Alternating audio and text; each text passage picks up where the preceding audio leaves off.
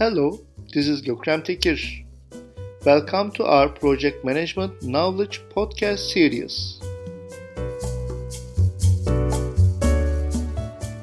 In this podcast, I am going to explain how to track the project cost performance. The baseline is an approved plan. So, the cost baseline is the approved version of the expected cash outflow as a function of time. This key tool allows project leaders to measure actual costs against an approved budget. The supply costs may increase, or a labor shortage may be seen, or the approved project scope may change. When changes like these happen, the cost baseline can help the project manager assess the impact on the project.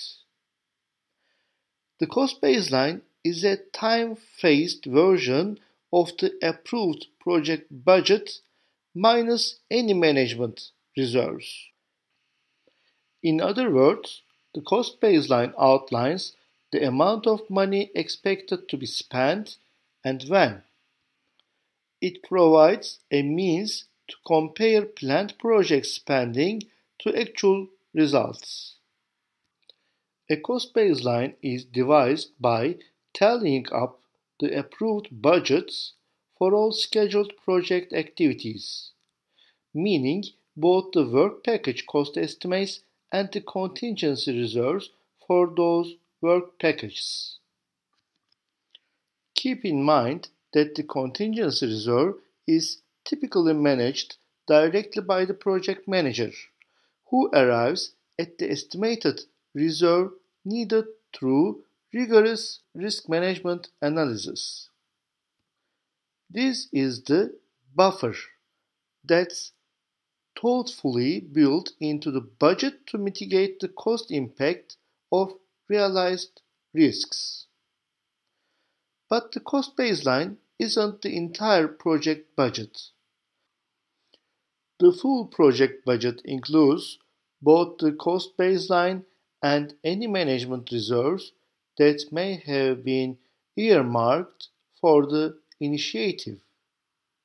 Unlike with contingency reserves, the project's management reserve is tied not to the risk register, but to the overall uncertainty of the project.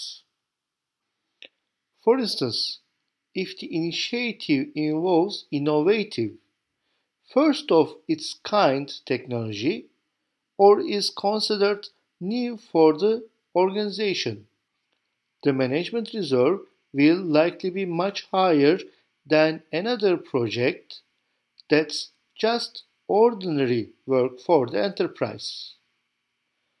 Drawing from that management reserve can be more involved and time-intensive. The project manager will have to seek approvals, usually through a formal change process, and the drawdown will have to be carefully documented for potential future audits. When the team assesses how closely the actual project results are aligning to the approved project budget, the cost baseline takes center stage. Because the cost estimates that make up the cost baseline are directly tied to scheduled activities, it's easy to create a time-phased view of where the project is in terms of activities completed and where the budget stands.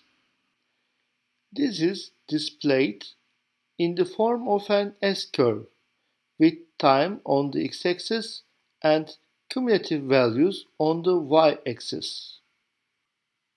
And while the time-phased view of the cost baseline is an insight-rich project management tool, it can also provide a powerful and easily understood visual when communicating with project sponsors and executives.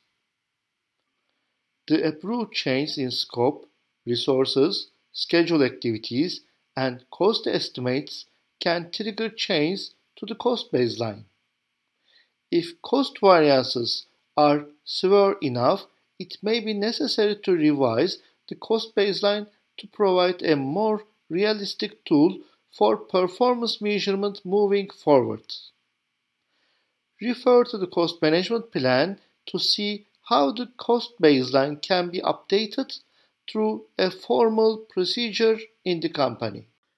So, we have come to the end of this podcast. If you'd like to learn more about project management, you can attend our related courses. Please contact me at gökhan tekir at gmail dot com. Hope to meet you in the next podcast. Bye bye.